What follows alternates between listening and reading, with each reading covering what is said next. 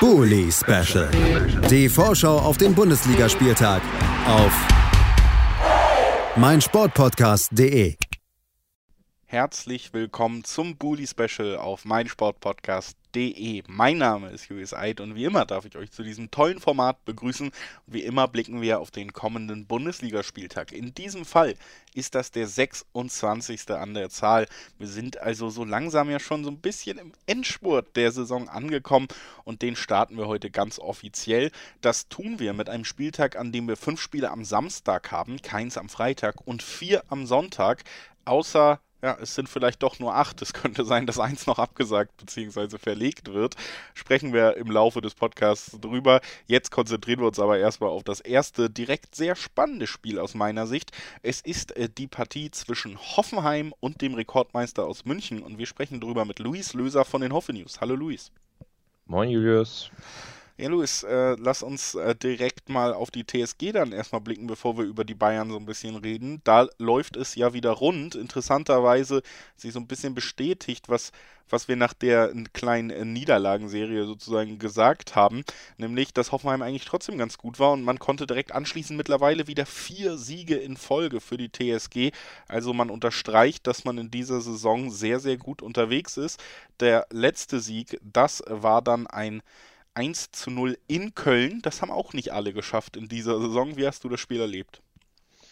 Ja, du sagst richtig. Hoffenheim äh, hat jetzt leistungsmäßig vielleicht nicht so viel äh, dazugegeben im Vergleich zu der Niederlagenserie, aber die Ergebnisse stimmen jetzt endlich. Jetzt hat man gegen Köln ähm, auch endlich mal so ein Spiel gewonnen, wo man das Gefühl hatte, dass eigentlich auch viel gegen die TSG läuft. Also gerade was, wenn man sich Ilas Bebu ansieht, der hatte, glaube ich, zusammengenommen 1,5 Expected Goals und damit teilweise mehr als äh, manche Teams am, an diesem Spieltag und hat kein einziges verwandelt. Äh, so ein bisschen stellvertretend die Szene, wo er eigentlich komplett blank vor Schwäbe auftaucht und dann irgendwie vergisst, dass er auch irgendwann mal aufs Tor schießen sollte, bis er dann die Szene dann mit einem Handspiel seinerseits endet, weil er irgendwie hinfällt und äh, ganz wilde Szene. Und am Ende muss es dann ein Verteidiger richten mit Stefan Posch, der das 1 zu 0 macht und Hoffenheim dann ja, auch auf Kölner Seite dann eigen, einige Chancen, die sie vergeben, aber hoffen wir meiner Meinung nach trotzdem dann mit einem verdienten Sieg letztlich.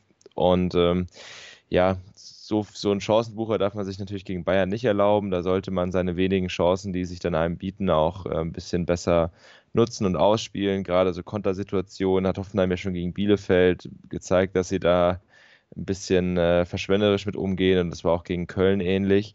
Was ich wiederum positiv fand, war, dass die Dreierkette, obwohl ja ein großer Teil gefehlt hat, also Hübner mit Corona-Erkrankungen, Bicakcic weiterhin immer noch verletzt, äh, der Langzeitverletzte äh, Chris, Richards war auch noch nicht dabei. Ich glaube, der wird auch am Wochenende nicht dabei sein. Harvard Nord war mit dem Faserriss. Also ein Haufen Ausfälle in der Innenverteidigung und trotzdem hat es gut geklappt. Ich fand da auch Kevin Akpoguma sehr gut, der ja auch immer wieder mit nach vorne gekommen ist bei eigenem Ballbesitz und da nochmal ein bisschen für Gefahr, Gefahr gesorgt hat, ähm, zusammen mit David Raum auch.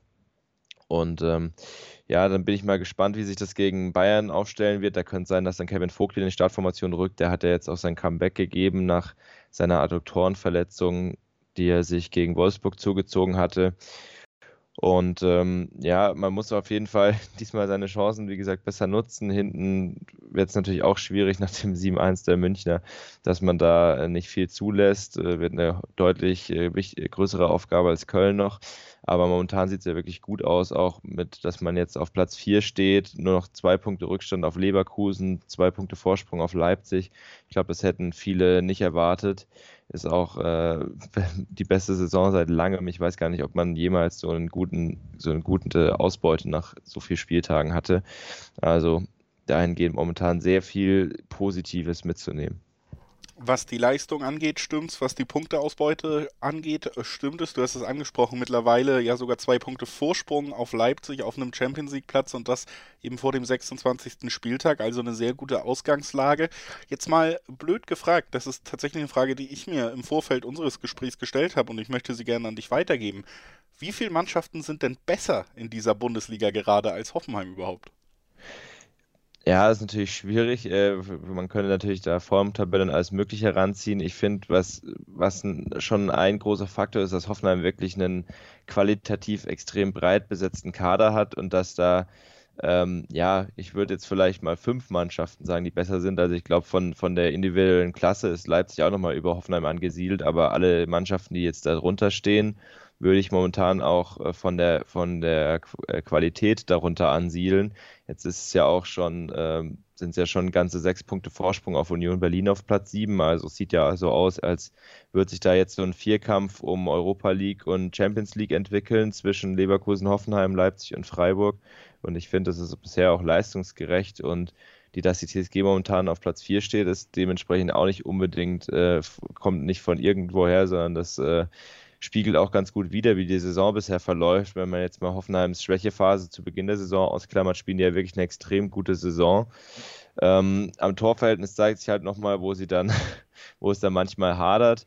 Aber insgesamt kann man da schon sagen, dass die TSG auch zu Recht da oben steht und jetzt halt endlich mal das aus dieser Mannschaft rausholt, was sie eigentlich auch schon letzte Saison vielleicht äh, hätte leisten können, wenn man nicht Dreifachbelastung gehabt hätte, wenn man nicht die ewigen Corona-Fälle gehabt hätte und wenn man nicht noch erstmal eine Eingewöhnungsphase unter Sebastian Hönes gebraucht hätte.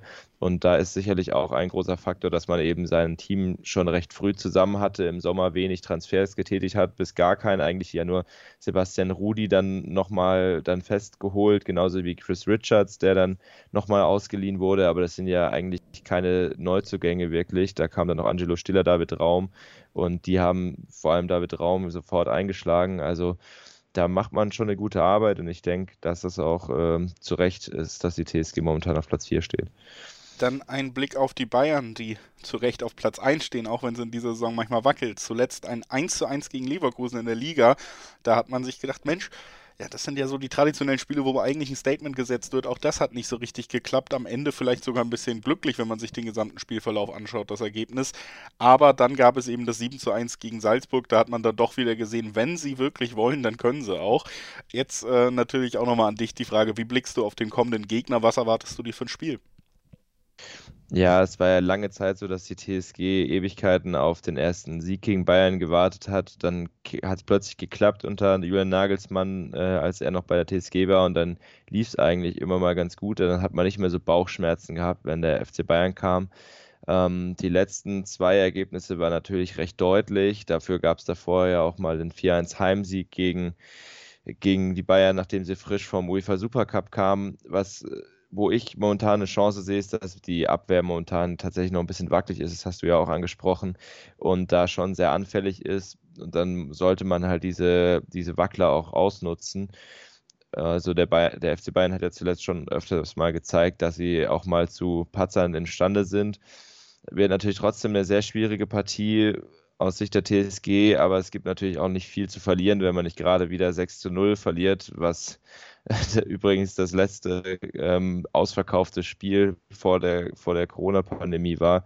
Jetzt am Wochenende kommen zumindest 22.000 Leute ins Stadion. Wenn man alle Tickets wegbekommt, ist ja auch nicht mehr so, wie man das mal hatte, dass man die dann, dass man die eigentlich innerhalb von ein paar Minuten weg hat. Und ähm, dann bin ich mal gespannt, wie es am Wochenende läuft. Ich habe auf jeden Fall Bock. Und äh, was auch ganz äh, spannend ist, dass kurz davor noch die TSG Frauen gegen Bayern spielen. Ähm, leider ein bisschen blöd terminiert. Die spielen um 13 Uhr. Ich bin mal gespannt, ob ich es irgendwie schaffe, mich dann vom Dietmar Hopp Stadion pünktlich zur rhein Arena zu beamen. Hätte man vielleicht anders äh, lösen können, aber wird auf jeden Fall ein interessanter Doppelspieltag. Das sind also die Aussichten auf einen interessanten Spieltag, auf ein interessantes Spiel. Und dann würde ich natürlich noch gerne wissen, was du dir für ein Ergebnis erwartest am Ende. Was tippst du? Ja, gegen die TSG kann ich natürlich nicht tippen. Ähm, ich tippe jetzt einfach sehr optimistisch, ein 2 zu 2. Ich glaube auf jeden Fall, ich glaube schon, dass die TSG ein Tor schießen wird, weil Bayern dazu einfach zu wackelig war zuletzt. Jetzt gegen Salzburg ähm, waren sie natürlich auch extrem effektiv, haben auch ein bisschen von den Salzburger Patzern profitiert, vor allem in der ersten Hälfte. Also wenn ich mir da so das 2-0 angucke, wo, wo einfach ganz dämliche Elfmeter und das das 3-0 war ja auch ziemlich wild, wie da der Torwart rausgerannt kam und dann viel Glück, dass dann auch der Ball genau am Pfosten und dann genau vor Lewandowskis Füßen landet. Trotzdem natürlich ein verdienter Sieg, aber ich glaube, äh, ein Tor wird die TSG auf jeden Fall schießen und vielleicht gibt es ja dann überraschendes Unentschieden.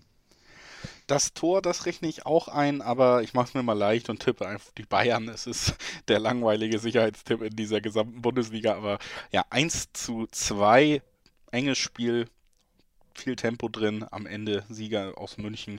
Das ist erstmal mein Tipp. Es würde mich aber auch nicht komplett überraschen, wenn Hoffenheim hier was mitnehmen kann. Wie gesagt, gerade spielerisch eine sehr, sehr starke Mannschaft in dieser Saison. Ich bedanke mich bei Luis Löser von den Hoffen News, dass er heute bei uns war. Danke dir, Luis. Sehr gerne.